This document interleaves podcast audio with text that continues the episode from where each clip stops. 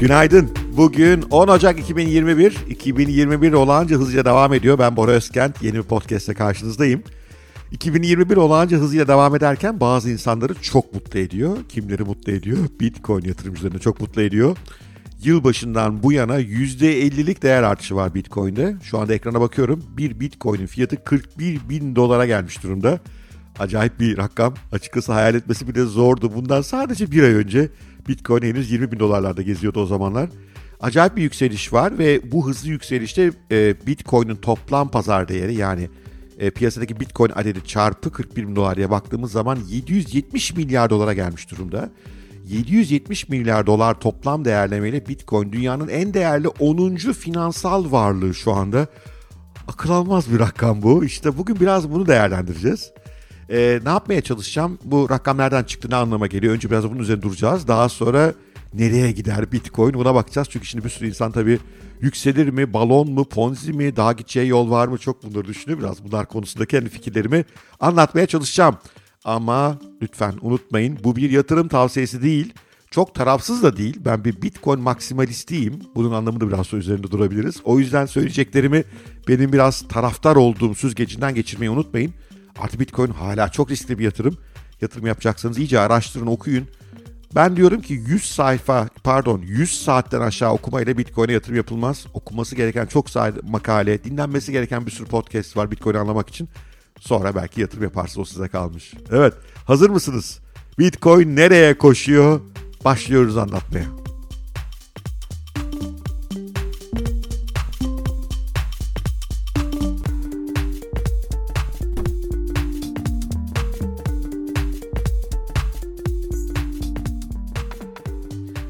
Şimdi Bitcoin'in en değerli 10. finansal varlık hale gelmesi meselesi üzerine biraz duralım. Önce sıralamayı vermekte fayda var. E, bu sıralamada birinci sırada altın var. Altın 11 trilyon dolarlık bir değere sahip. Hemen sonra Apple geliyor. 2.2 trilyon dolar Apple hakikaten altın gibi şirket. Sonra Saudi Aramco var. Suudi Arabistan'ın petrol e, tekeli öyle söyleyelim. 2 trilyon dolar değerlemesi var. Petrolün burada nasıl değer yitirdiğini görebiliyorsunuz. Bir zamanlar dünyanın en değerli varlığı iken şimdi çok sayıda teknoloji şirketi onu yakaladı geçti geçmek üzere. Hemen arkasında çünkü Microsoft var 1.6 trilyon sonra Amazon 1.5 trilyon. Sonra enteresan bir oyuncu Gümüş var. 6. sırada 1.4 trilyon dolar civarında. Yani bugünkü Bitcoin'in kabaca iki katı gibi Bitcoin bu hızıyla büyüme devam ederse 10 gün sonra Silver'ı yani gümüşe kadar tabii bilemem 10 gün sonra ne olacağını. Sonra Alphabet yani Google var sonra Tesla var 8. sırada 834 milyar dolar değerlemesi var. Facebook'u yakın zamanda geçti. Bu da çok acayip bir rakam. Biliyorsunuz Tesla benim diğer sevgilim. Diğer uzun süredir yatırım yaptığım ürün. Ee, ben kime yatırım yapsam sahibi ilk ona giriyor zenginlikte. Şirket ilk ona giriyor. Sahibi dünyanın en zengin insanlarından biri haline geliyor. Biraz onun üzerine dururum biraz daha. Ve 10. sırada da Bitcoin hemen Facebook'tan sonra 757 milyar dolar toplam değerlemeyle. 757 milyar dolar akıllara ziyan. Peki bunun anlamı ne? Bunun anlamı aslında şu. Bitcoin artık ciddi bir ürün. Yani daha evvel böyle benim gibi teknoloji nerdlerinin, işte erken yatırımcıların, biraz risk almayı seven kumarbazların, spekülatörlerin oyunuydu Bitcoin. Fakat onların gücü bu rakamı buraya çekmeye yetmez. Demek ki Bitcoin arkasında artık daha büyük oyuncular var ve bunu ciddi bir finansal varlık olarak görüp yatırım yapmaya devam ediyorlar. Bu da neyin önünü açıyor biliyor musunuz? Bu yavaş yavaş kurumsal yatırım önünü açıyor. Bitcoin ilk başlarda son derece fanatik teknoloji oyuncularının yatırım yaptığı bir işti. Sonra işte erken spekülatörler girmeye başladı. Sonra benim gibi erken adaptasyon e, meraklısı yatırımcılar girmeye başladı ama hep bireyseldi. Sonra ufak ufak büyük kurumlardan çok küçük fonlar kurulduğunu duymaya başladık. Ama şu anda geldiği yer artık bir fon yöneticisinin Bitcoin'i düşünmesini zorunlu kılıyor. Fon yöneticilerinin görevi yüksek gelir elde etmek. E, onlar çünkü o fonu onlara veren o paranın sahiplerine söz veriyorlar. Yıllık %15, %20 gibi e, getiriler sözü veriyorlar. Şimdi öyle bir fon yöneticisinin artık Bitcoin'i göz ardı etmesi mümkün değil. Üstelik Amerika'daki yasalar da Bitcoin'e yatırım yapmayı kolaylaştırdı. Artık bankalarda Bitcoin saklanabiliyor, e, Bitcoin transferleri yapılabiliyor. E, bu da yeni bir faza sokuyor Bitcoin'i gibi gözüküyor. Peki buradan nereye gider Bitcoin?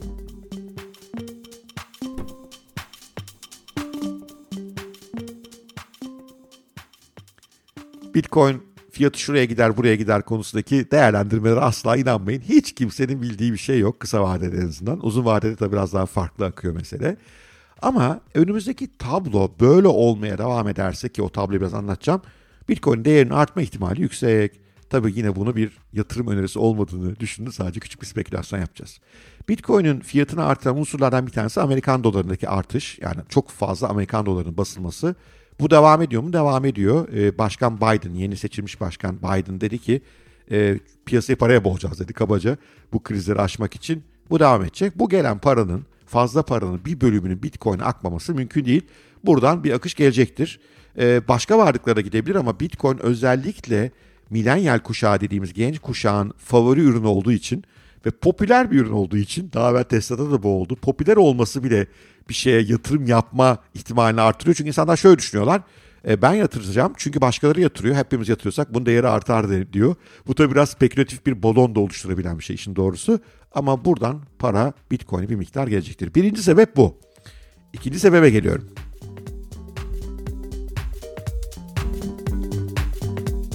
İkinci koşul, ikinci sebep ise e, Bitcoin'in kıt bir kaynak olması. Gittikçe de kıtlaşıyor. Biliyorsunuz toplamda 21 milyon adet Bitcoin basılabiliyor en fazla. Kuralı bu, algoritması bu, bu değiştirilemiyor. E ve 18,5-19 milyona geldik bile şu anda tam rakam bilmiyorum.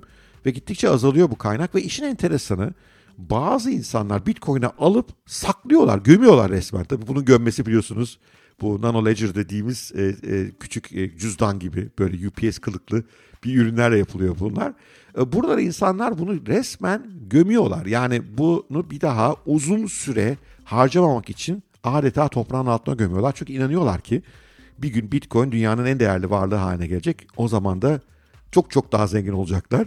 Böyle bir inanış var ve özellikle de bu balinalar dediğimiz büyük Bitcoin sahipleri bunu yapıyor. Bu da Bitcoin'in gittikçe piyasada azalmasına neden oluyor. Ona karşın eğer talep bu hızla devam ederse işler biraz karışacak gibi gözüküyor. Peki talep devam edecek mi? Şimdi gelin bir de ona bakalım.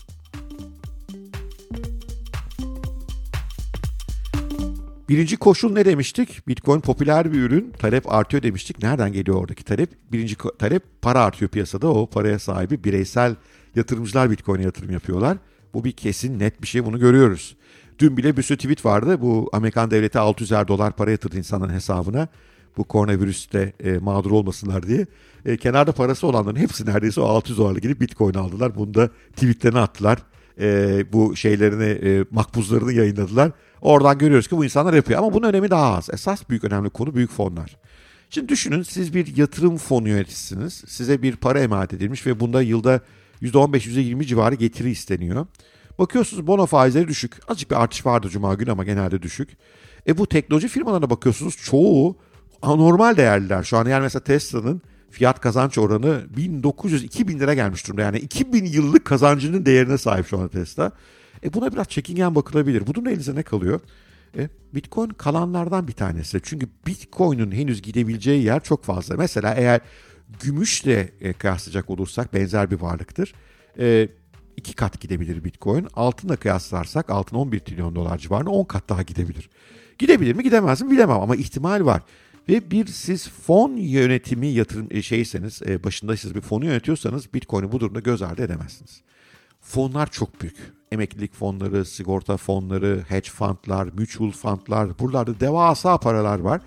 Bu fonlar geçen sene çok büyüdüler bu piyasalardaki yükselişten dolayı. E, bu ellerindeki paranın bir bölümüyle Bitcoin alacaklarını düşünmek gayet mantıklı. O yüzden bu tip fonlardan Bitcoin'e para akışı devam edebilir. Bu da Bitcoin'in değerini yükseltebilecek faktörlerden bir tanesi.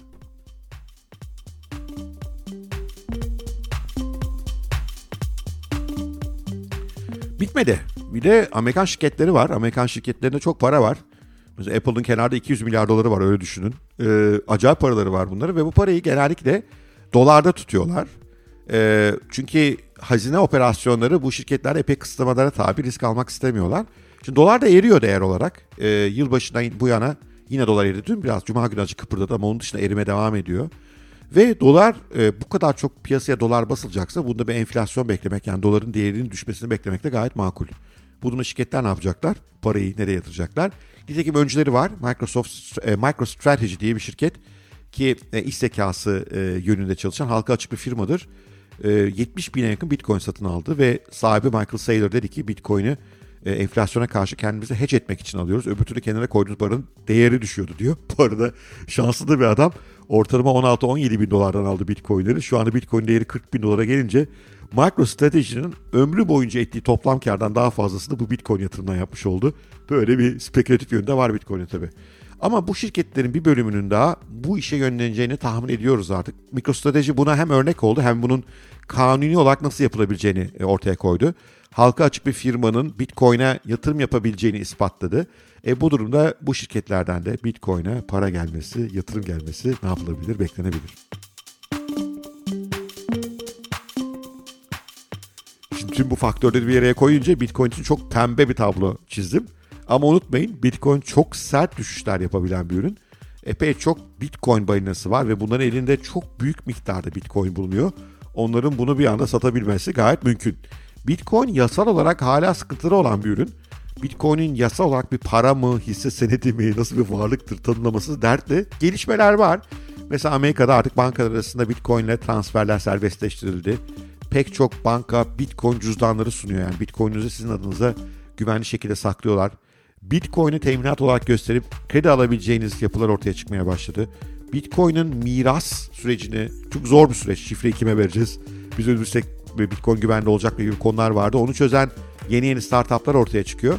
Yani e, ama hala bu riskler var. O yüzden e, yasal riski hala devam ediyor. Büyük balinaların bunu satması mümkün. Amerika'da Şubat Mart'ta bir borsalarda bir geri çekilme bekliyoruz. E, böyle bir geri çekilmede Bitcoin tepkisi ne olur onu görmekte zor. Hatırlayın geçen sene Mart'taki sert borsa çöküşünde Bitcoin büyük değer kaybetmişti. Bir günde %60, %70 değer kaybetmişti. Bunlar hala masadalar yani. Bunlar masadan kalkmadı. Ama şöyle düşünmeniz lazım. 40 bin dolar şu anda %50 değer kaybetse 20 bine gelir. Yine geçen senenin en yüksek fiyatından daha yüksektir bu. Ama bu risk hala var. Daha da büyük değer kayıpları olabilir. Evet, bütün bunları bir araya koyunca yatırım tavsiyesi olmamakla beraber benim şahsi inancım Bitcoin daha artabilir ama çok riskleri var. Kendi riskinizi tartın. Bu önemli finansal varlığın, bu büyük icadın ulaştığı yeri takdir edin. Öyle bu bir ponzi şemasıdır. İşte bu bir e, ne bileyim ben bir şeydir, balondur, patlatırlar yakını. Bunları boş verin, araştırın kendiniz. Kendi kararınızı kendiniz verin. Çünkü eğer benim gibi Bitcoin maksimalistlerinin dediği doğru çıkarsa Bitcoin'in altın değerini geçiyor olması gerekir teorik olarak. Bunu yapabilecek mi yapamayacak mı bilmiyoruz. Biz inanıyoruz sadece. Olabilir diyoruz. İşin teknik tarafına bakıyoruz. Olabilir diyoruz. İşin teknoloji tarafına bakarız. Olabilir diyoruz. Kaliteli bir para olduğunu düşünüyoruz ama haksız çıkma ihtimali Bitcoin maksimalistlerin hala gayet yüksek. Siz buna göre düşünün, tartın. Ona göre yatırımınızı yapın ya da yapmayın. Ama uzaktan izlemeyin. Araştırın, öğrenin. Dünyadaki en önemli değişimlerden bir tanesi Bitcoin. Podcast'ın sonuna geldik. Umarım hoşunuza gitmiştir. Lütfen eğer hoşunuza gitmişse bir like yapın, bir paylaşım yapın hangi platformdan dinliyorsanız daha fazla insana ulaşalım. Bu beni daha da fazla podcast üretmeye, daha da kaliteli içerik üretmeye beni motive eder. Çok teşekkür ediyorum. Hoşçakalın. Görüşmek üzere sevgili kalın.